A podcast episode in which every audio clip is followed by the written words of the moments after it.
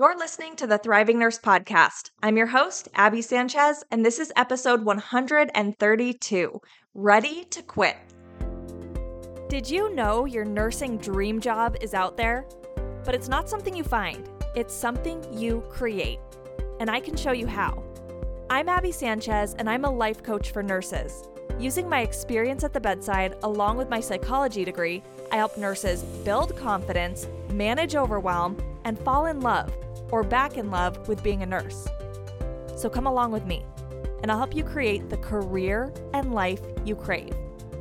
You ready? Let's go. All right, we're doing it.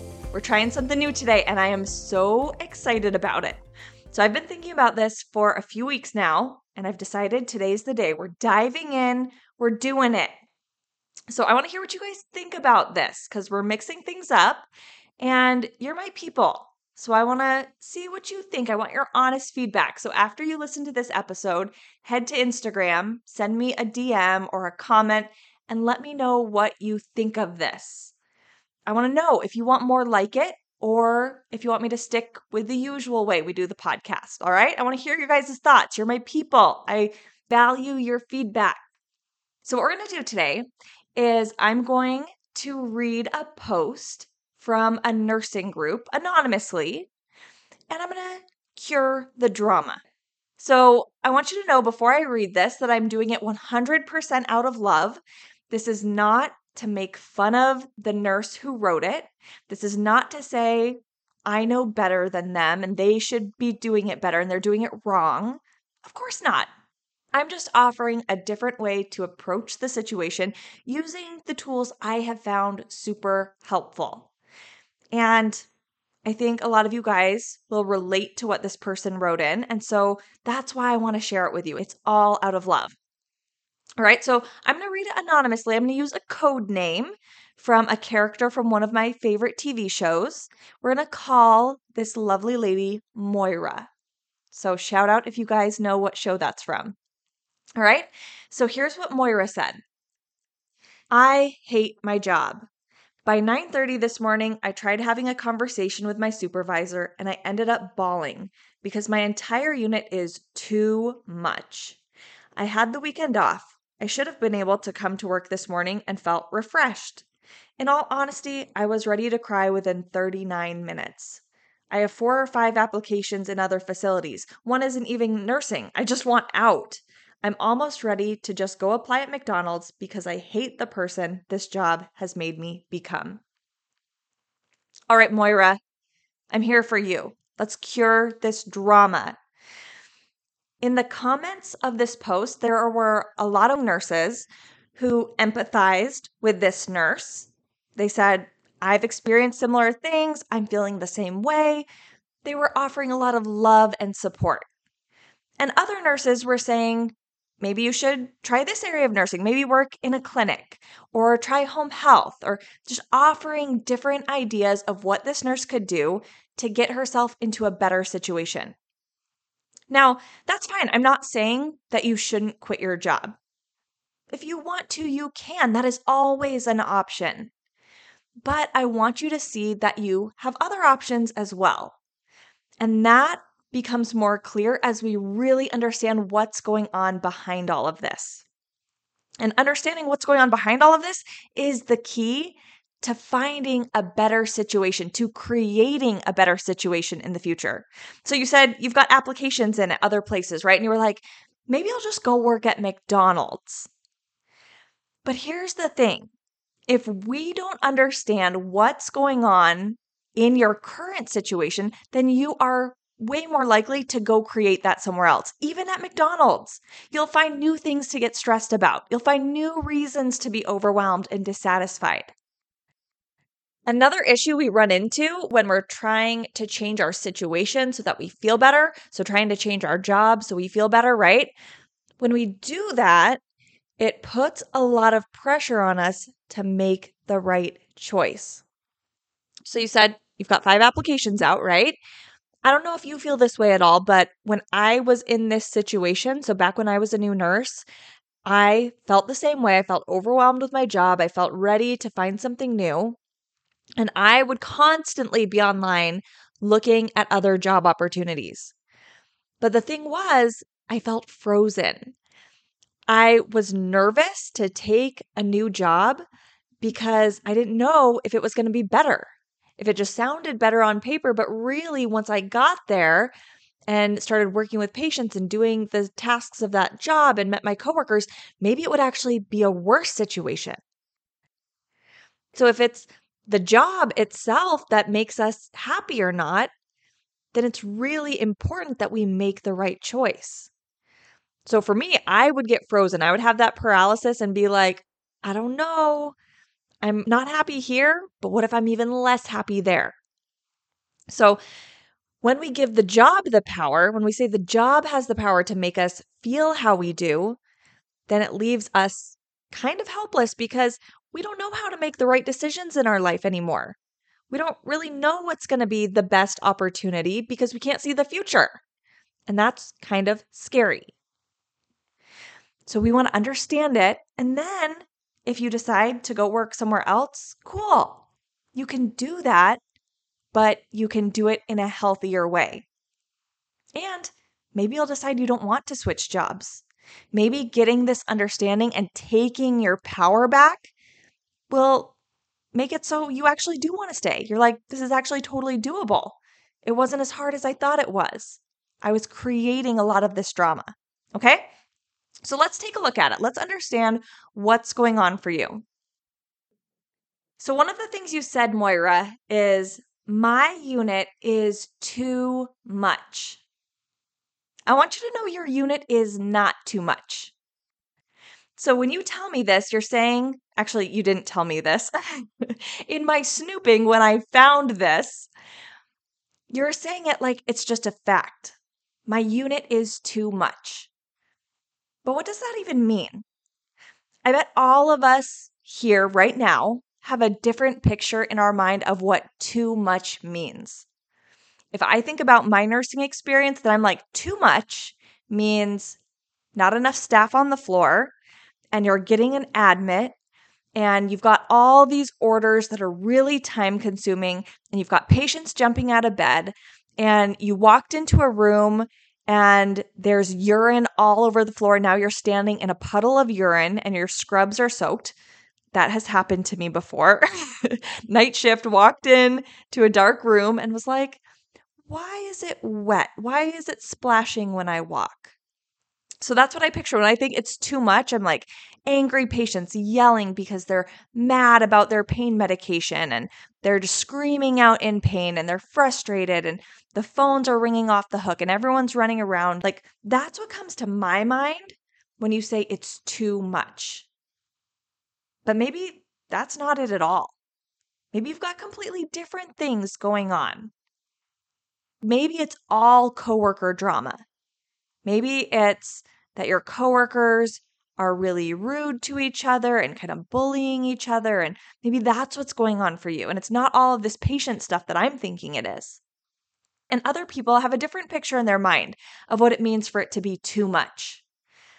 So I want you to just notice that too much is not a fact.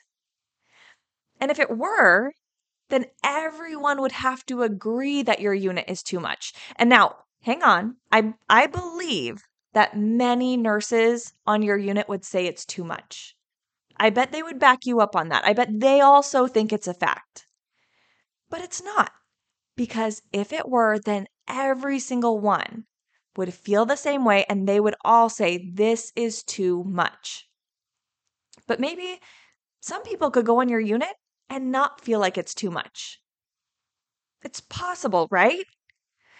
Like if my almost four year old, I am not willing to say she's four for a few more weeks now. Till she's officially four, I will not say it. She's my baby girl. But if my almost four year old walked onto your unit, I bet she wouldn't say it's too much. I bet she would say, This is really fun. There's a lot of interesting people here and a lot of interesting equipment and a lot of things for me to climb on and touch and get into right? She wouldn't think it's too much. Or maybe she'd actually think it's kind of boring. maybe af- after a little while of exploring things and being told not to touch anything, she'd be like, This is kind of boring. This is lame. Let's go to the park. So, not everyone agrees it's too much. Even some nurses might not think it's too much. Have you ever met those nurses who love the chaos? They love the excitement. They they don't want it to be quiet. They want to be running around. They want good stories to tell. They're like, it could never be too much. It's like me with chocolate. If my husband says something's too chocolatey, I'm like, that's not even possible. It's not possible for it to be too chocolatey. And some nurses think that about the chaos and the drama and the excitement. They're like, it could never be too much. So, again, just notice my unit is too much is not a fact. So, I want to tell you what feels like too much. What feels like too much isn't what's happening on your unit. What feels like too much is all of the chaos in your head. And this is good news because we have a lot more control over what goes on in your head than what goes on on your unit. What your patients are doing, what your coworkers are doing. We can't control all of that very well. So, this is really good news, my friend. We have control over what goes on in our brains. And so, what's going on in your brain right now feels like too much. And that's okay, but that's just good to know. And you know what else feels like too much? Resisting your emotions. Let me tell you how I know you're resisting emotions here, okay? So you say, I was ready to cry within 39 minutes. Now, I'm guessing whatever happened during those 39 minutes wasn't so intense that if you had just came back from a month long vacation and were feeling healthy and rejuvenated and excited about life, like you had just won the lottery and you walked into that unit, then whatever happened during those 39 minutes probably wasn't crazy enough that it would have made you want to cry. But what made you want to cry was everything that was happening before that, building up to that moment. So you said you had the weekend off, right? But you didn't really have the weekend off, did you? No, you weren't mentally clocked out during the weekend. My guess is you spent the whole weekend resisting emotions, thinking, I work on Monday. It's going to be horrible. It's going to be stressful. And I don't want to feel that stress. I don't want to feel that overwhelm. I don't want to feel like I'm not capable. And as we push away those emotions, they build. I think this is so interesting that we do this. I observe this in my kids all the time, and I know I do it too. We all do it. When we're dreading something, instead of just waiting until that thing is actually happening, we punish ourselves ahead of time. So it's been interesting to observe my kids and how they approach nap time differently. Neither of my kids like nap time. I like to think it's because I'm really cool and they want to hang out with me, but I don't know. They just don't like nap time. Being put in the crib is like the worst offense I can do to Eli next to trying to wash his face. And Evelyn has never liked nap time either. So both my kids really don't enjoy nap time, but the pre nap time they treat differently. So Eli, when we're eating lunch, he's like started to catch on to the routine. So he's my one and a half year old. We'll eat lunch and he knows that soon after lunch, he's going to have to take his nap. So what he does is kind of sneaky. He gets down from his high chair and gets his dump truck and his school bus and his fire truck and just starts playing really nicely on the floor. Like he's really discreet. He like tries to not draw any attention to himself. He just wants to enjoy this last time he has before nap time. And trust me, when nap time comes, he will throw the fit. But until then, he just tries to slide under the radar and enjoy playing with his toys.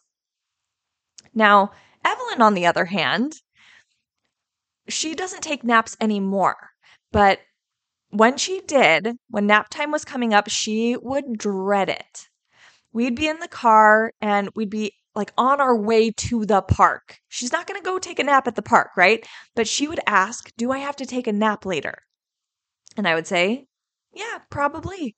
We'll plan on you taking a nap after lunch. And she would start to fuss and whine. She'd be like, No, I don't want to take a nap. That sounds horrible. I don't want to. And then we'd go to the park and she'd forget about it for a little while. But then we'd get back in the car to drive home. And same thing. She'd be like, Do I have to take a nap later? I don't want to take a nap. I'm not tired. And so she would complain and make herself miserable for all that time leading up to her nap. And then when nap time came, she would cry, she would feel all the feels, and then finally fall asleep, right? So here's the thing, you guys. Both of my kids ended up taking a nap, right? They both ended up experiencing that thing they didn't want to experience. But notice how one of them suffers so much more because of all that dread, because of all of the intense emotions leading up to it. And like I said, we all do this. I do this sometimes too, guys, but just being aware of it, it's kind of silly, right? We realize it's kind of silly.